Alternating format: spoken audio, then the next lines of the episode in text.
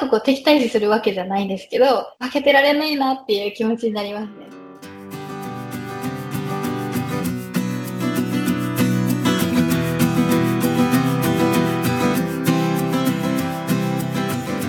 今日はホーチミンで出会ってから仲良くしていただいている YouTuber のあかりちゃんに来ていただきました。はい、よろしくお願いします。最初に簡単な自己紹介してもらってもいいですか？はい。2016年に大学を卒業してからすぐベトナムに来て、今、こっちに住んで3年になります。ベトナムに移住してから YouTube を始めて、YouTube も3年目になります。よろしくお願いします。YouTuber なんだね。そうなんですよ。最初ね、YouTuber っていうのはちょっと恥ずかしいというか、自分は YouTuber なのかみたいなところがあって、肩書きは YouTuber じゃないとかって言ってた時もあるんですけど、今はななんかもう YouTuber かって感じで。YouTuber ですって言うと、あ、そうだよねって感じになるの？そうですね。インタビューとかでもやっぱり YouTuber って言った方がタイトル的にも引っかかりやすい。視聴者っていうか読者の人が見てくれやすいみたいで、多分 YouTuber って入れたいと思うんですよね。だから私が変に、いや、私は YouTube やってるけど YouTuber じゃないんですよ、みたいなこと言ったらめっちゃ めんどくさいやつになってなると思うんで、だから YouTuber で行こうった感じ。周りの人もそうです。YouTuber のって言って紹介してくれますね。出会った時は、確かはい。ベトナムに来て語学学校に通ってますみたいな時だったよね。そうですね。その時は大学終わって卒業してまた学生をやっていたっていう時期だったので、正直 YouTube が職業ですっていうよりは学生の延長線上みたいな感じの気分だったんですよね。いつからじゃあ YouTube 活動を本格的に始めたの？まあ本格的にっていうと2017年とかかなぐらいからちょっとだけ頑張り始めて、で、2017年の夏から秋ぐらいにかけて初めてこうインタビューをしていただいたりとかいう経験をしました。ベトナム語喋ってる印象だもんね。YouTube のなんか盆踊りあーはいはいはい。あと、ベトナム語で歌歌ってるやつ、ギター弾きながらのやつとかも。ああ、はい。だから、そうだよね。喋れるようになってからって感じだよね、結構。そうですね。最初はやっぱりこう、ベトナム語勉強しながら、ベトナム語で動画作るっていうのはすごく難しくて、今でも結構苦戦してるんですけど、最初はハードルがあまりにも高かったので、あんまりベトナム語ばっかり喋る動画出したいのに出せないっていう、こう、壁がありましたね。そうなんだ。はい。見てるこっちはもうすごいペラペラ喋ってるし、簡単なのかなけど、絶対難しいよね。編集の力ですよ。いらんとこカットしてね、出てるんです。今どうにもならないよ、あの発音の感じとかさ。いやー、でもね、撮影してて、やっぱり噛んだりとか、間違ったりとか、いっぱいあるんですね。で、10回ぐらい同じ文章を言って、できひん時もあるんですよ。その時はもう言わへんかったわ、みたいなのを編集でいじって、答えみたいな顔入れてごまかしたりする時もあるし、言えるまでやってっていう時もありますね。だから結構本当にごまかしてるんですよ。いや、全然わかんない。本当ですか？騙せてるってことですね。そもそも大学卒業後ベトナムに行こうっていう風になったのは何かベトナムに知り合いとかいたの、シンプルに答えると、ご縁があったからっていう感じなんですけど、そのご縁っていうのが、私の大学は結構国際学生がすごい多い大学で、結構半数が留学生で、もちろん日本人もいるし、いろんな国のあの学生がいる中で、一番仲良くなったのがベトナム人の女性だったんですね。まあ仲良くなったから、シェアルームとかも始めて、一緒に生活する中でベトナムの文化をちょこちょこ知るようになって、で、彼女が実家に帰るときに連れて行ってもらったりとかいうので、初めてベトナムに来たんですよ。その時に、なんだろう、不思議な感覚になって、ベトナムに初めて来た時に、初めてなのに、あれ？なんか、初めてじゃないような感覚やな、みたいな。で、そのままベトナムを普段の大学生の生活の中で、ベトナムについてあの友人に紹介してもらったりとかして、る中で就職活動の時期が来て、私の方が先に来たんですけど、大学4年生の時にどうしようか迷ってる時に、あ、ベトナムとせっかくこうやって縁があって何度も遊びに行ったりしてるから、ここで就職したら多分一生ベトナムと関わることなかなかないんじゃないかなって思ったんですよ。せっかく大学でこうやって出会えたので、ベトナム行った方がなんか面白そうだな、みたいな感じでベトナム来ることを決意しましたね。ご縁をこのまま続けていきたいっていうか。そうですね。最初はこんな風になると思ってなかったんですけど、気づいたらそういう選択してましたね。そうなんだ。はい。ちなみに仲良くなった子は、日本に行って仕事をしたとか、そういうことは？その、や私の一番仲良くなった友人は、年齢的には上だったんですけど、学年が1個下だったので、私が先に4年生が来て、ベトナムにですけど、友人の方は、私が4年生の時の夏休みに、一緒にベトナム料理のレストランを2ヶ月限定でオープンした時があって、え、そうなの？そうなんですよ。それがきっかけとなって、彼女は今も大分県の別府市に大学があるんですけど、その別府市でベトナム料理屋さんをやってるんです。卒業してから。2ヶ月やったのは期間限定のお店で期間限定貸しスペースみたいなのがあったので、そこでやらせてもらって、で、それが一回終わって、私も卒業してから彼女が本格的にじゃあ自分のお店構えたいということで準備をして、えーオープンして、今はだいぶ量にも乗ったみたいなっていう感じですね。面白いね。はい相手の国の文化に惹かれたというか。そうですね。じゃあ、ホーチミンを選んだのは、その子の出身地がほ、今もホーチミン？今もホーチミンです。はい。彼女の出身がホーチミンだったんですよ。そうなんはいね、多分来るっていうと、ハノイかホーチミンに大きく分かれるのかなって思うけど。そうですね。ハノイはその時も行ったことがなかったので、私の中ではホーチミンだなっていう感じでしたね。ベトナム住んでどうですか？うーんとね、いやなんかベトナムにいると何か始めてみようって思った時にみんな応援してくれるというか、まあ外国人だからなのかもしれないんですけど、日本にいる時みたいに周りの目を気にして、ああ、みんなに叩かれるんちゃうかな、どうなんしてキモとか思われへんかな、みたいな感覚がなくなれるのが私にとってすごい好きなポイントです。好きなことをやれるというか、気にせずにいられるみたいな。そうですね。ベトナムとかベトナム人のここが好きみたいな面白いと思うことってありますか？えっとね、一番好きで面白いと思うところは、感情、思ってることを結構ストレートに表現するのが結構好きだなって思ってます。っていうのも、例えば、マーケットとかに行って歩いてるとすぐ目につくと思うんですけど、みんな接客するというよりは、寝っ転がって来る人を待つみたいな感じなんですね。そういう緩さがいい。そういうところだったりとか、例えば大学で本当は本当に疲れてるから行きたくないっていうのが理由なのに、それにいろんな仮面をつけて、うん。自分は正しいですよみたいな感じで、武装してから言わないとダメみたいな感じなんですけど、こっちは疲れたから、あ、疲れてるんだねとか、家族との時間を取りたいって言ったら、あ、わかったみたいな感じになるので、そういうのが正直でいいなって私は思います。多分会社とかね、YouTuber っていうその個人事業主だから、はいはいはい。そういうふうに。そうですね。うーん、個人でやってるので、ベトナム人が、あ、こんな風に、こう日常でね、こんな風に反応するんだみたいなので、面白いなって体験させてもらってるって感じですかね。本当にストレートに思いを言ってくれる正直なところがあるんですよね。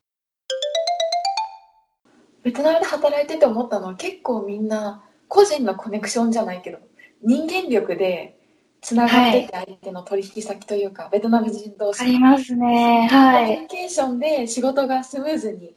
動いていったり全然はい。スムーズに動いていっていかなかったりとかっていうのがあるのかはないって思うと、そうですね。そこが、そこはでも私も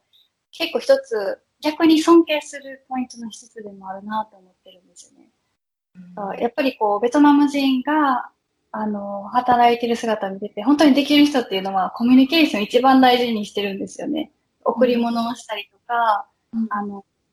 メールで済ませるところとか、わざわざこう会いに行って、あカフェとかに行ってね、話すとか、なんか、そういうのを大事にしてる人もすごく多いのを見て、なんか、そういうところはやっぱりこう、うーん、真似できていたらいいなって思う部分ですね。ベトナム人の感覚を元に考えると日本人がベトナムの人と仕事する上で関係築いていくために大切なのは、コミュニケーションを多くして仕事以外でもあったりするっていうことになるのかな。仕事以外で会うのは人によるかもしれないんですけど、でもやっぱりこう仕事上でのコミュニケーションは一番大事なんだろうなと思いますね。やっぱりこう、ベトナム人でも日本人と働いてる人とか、日本人がベトナム語を話そうとしてる人とか、例えばカラオケとかでベトナム語を歌える、一曲でも歌える曲があったら、ベトナム人にとったらそれすごい嬉しいことで親近感感じて働きやすいって感じるみたいな。でも逆に、本当に仕事だけで来てる人とかは、ベトナム人からもやっぱりそれを感じてしまうので、心の距離を感じると、やっぱ仕事にもね、熱が入らないっていうか、まあそういうのは、ベトナム人からも、日本人の経営者の方からも話は聞いたことありますね。今、ベトナムではどんなことをしてますか？今は、まあ、メインは YouTube、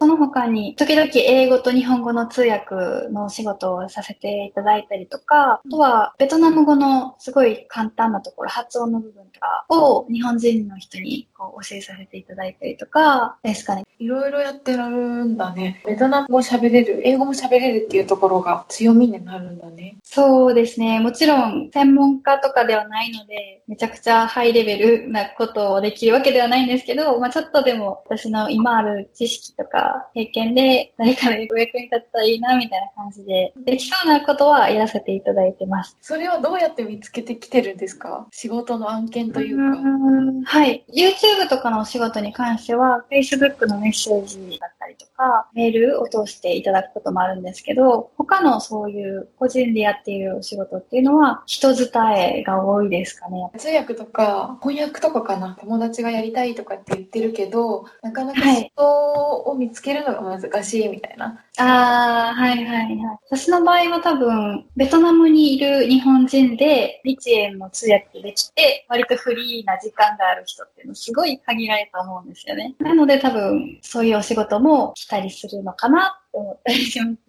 YouTube はどれぐらいの感覚でやろうとか、どういう内容を発信、今後していこうと思ってる、増やしていこうと思ってるとかっていうのはあるんですか？内容に関しては、せっかくベトナムに住んでるので、ベトナムと、あとまあ私が日本人っていうのもあるので、ベトナム、日本の2カ国を中心に文化の違いって言ったらすごい大きな感じになるんですけど、日常の中での小さなことの紹介だったりとか、食べ物の紹介、そういうのをできたらいいなと。あとは旅行とかもね、混ぜながらやっていこうかなって思っています。頻度に関しては結構その字幕を今日月、えー、3言語つけていて、これはちょっともしかしたらすごい時間かかる作業なので、まあそれをやる選択を今してるので、一本動画作るのにかなり時間かかってるって状態なんですね。だから頻度としては理想的には少なくとも1週間に1、2本あげたいところなんですけど、移動が多い月とかになると、ひどい時は1ヶ月に1本だけとかになっちゃう時もあるんですよね。3言語の字幕つけて、編集をして、ね、撮り直しとかもさっき言ってたけど、やってたらはいかかっちゃいそうだもんね。そうですね。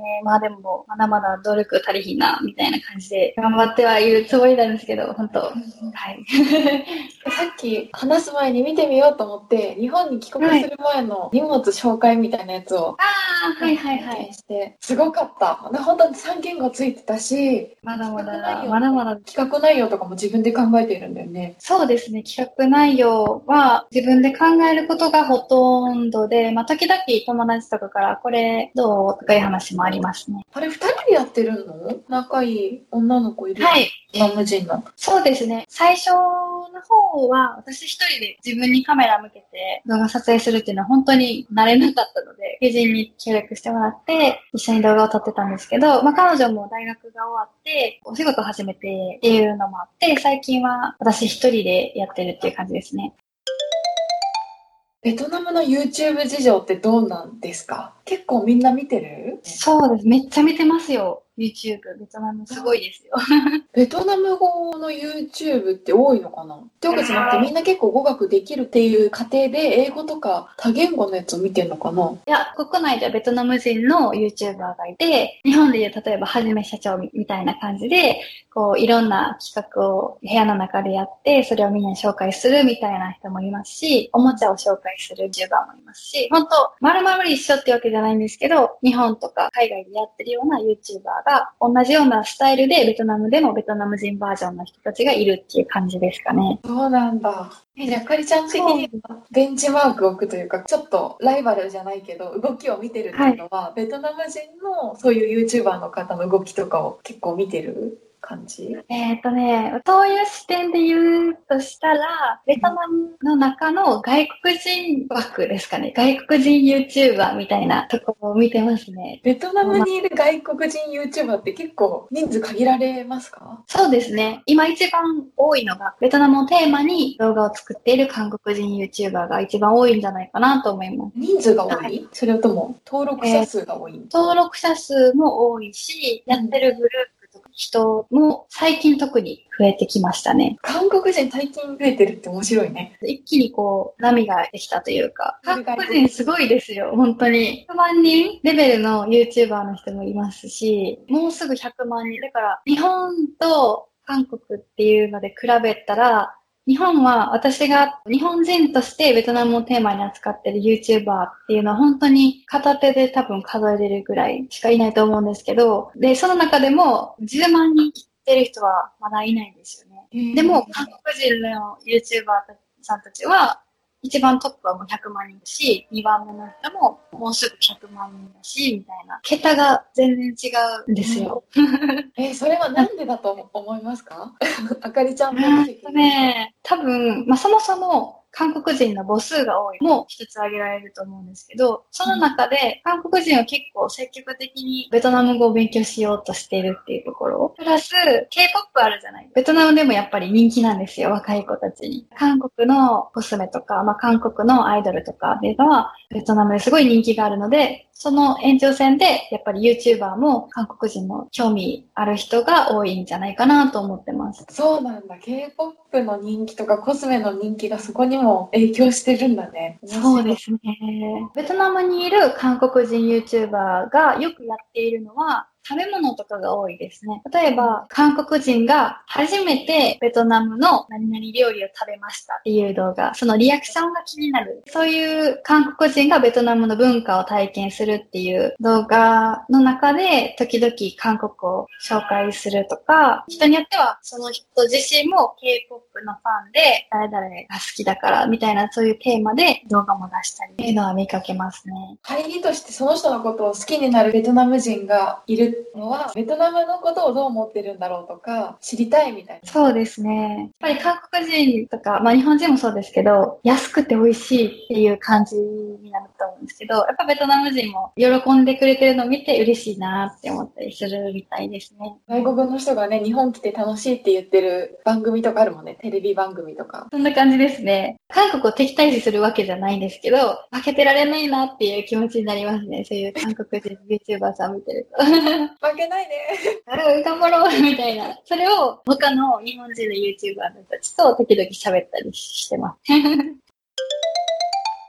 日本人 YouTuber in ベトナムの中でもやっぱ住み分けがあるんですか？今はあんまり日本人 YouTuber 自体が少ないのでカテゴリー分けするのは難しいかもしれないんですけど、まあ、中にはもともと歌手をされてる方がいて、歌手やりながらベトナムの歌を日本語に翻訳して日本語でカバーするっていうのをやってるたりとか、あとはベトナム人と結婚されて、その日常生活を移されたりとか、多分みんな自分のやりたいこととか日常を軸にして、ベトナムと絡ませてみたいな感じじゃないですかね。話しづらいかもしれないけど、YouTuber やってて困ったこととかっていうのは？えっと、困ったことはお金がないですかね。それにつき。お金はあれ、広告収入ってことになるのかな？そうですね。一般的には2種類の収入の得方があって、一つは Google の広告収入。なので、動画を再生した時に一番最初に出てくる広告だったりとか、バナーとかに出てくる広告の料金が払われるんですね。うん、それプラス、企業案件っていうのもあって、それは企業とコラボレーションした時にもらえるお金のことですね。この二つあるんですけど、YouTuber って作業を増やすのも自分次第だし、コンテンツを作るのも自分まあ、すべて自分次第なんですよね。日本とかでテレビで放送される情報っていうのは結構 YouTube やってこんな楽にこんなに稼げたぜみたいなイ印象がある人も多いんじゃないかなと思うんですけど、実際ベトナムで YouTube の動画を作ってると、やっぱりそう簡単にはいかないなっていうのが正直なところですね。どうでしょう絶対大変だと思う。やっぱりね、多分、すごい効率のいいというか、なんだろうな、ビジネスを分かってらっしゃる人っていうのは、動画を作る手間をできる限り少なくして、たくさん数をアップして、ファンをつけていくみたいな、こう戦略しっかりしてる方は多分そうされると思うんですけど、私は最初本当に何もわからないまま手探りの状態で始めて、結局、たくさんの作業を自分でするようにしてしまったので、作業量と入ってくるお金が釣り合わないなっていうのは感じますね。気持ちが、あれだよね、自分の中でどういうふうに考えるかとかっていうところが大きく関わるよね。まあ、お金がないっていうのは本当に困ることでもあるし、この3年間、ここベトナムに住んでいて、初めて金がなくなる恐怖みたいな感じだっていうか、あ、それがまたこう、あ、自分ってこんなに人間として全然な考え方するやつやったんや、みたいなのも改めてこう気づくことができて、それはそれでありがたい経験だなっていうふうに思いましたね。えー、そこからまあ一周して、やっぱりこう、なんで YouTube やってるのかなとか、YouTube を通してどんなことを実現したいのかなみたいなのを考えると、やっぱりこう、今の自分のやり方でやっていきたいなっていう気持ちもありますね。何を実現したいですか ?YouTube を始めた当初から思ってたことなんですけど、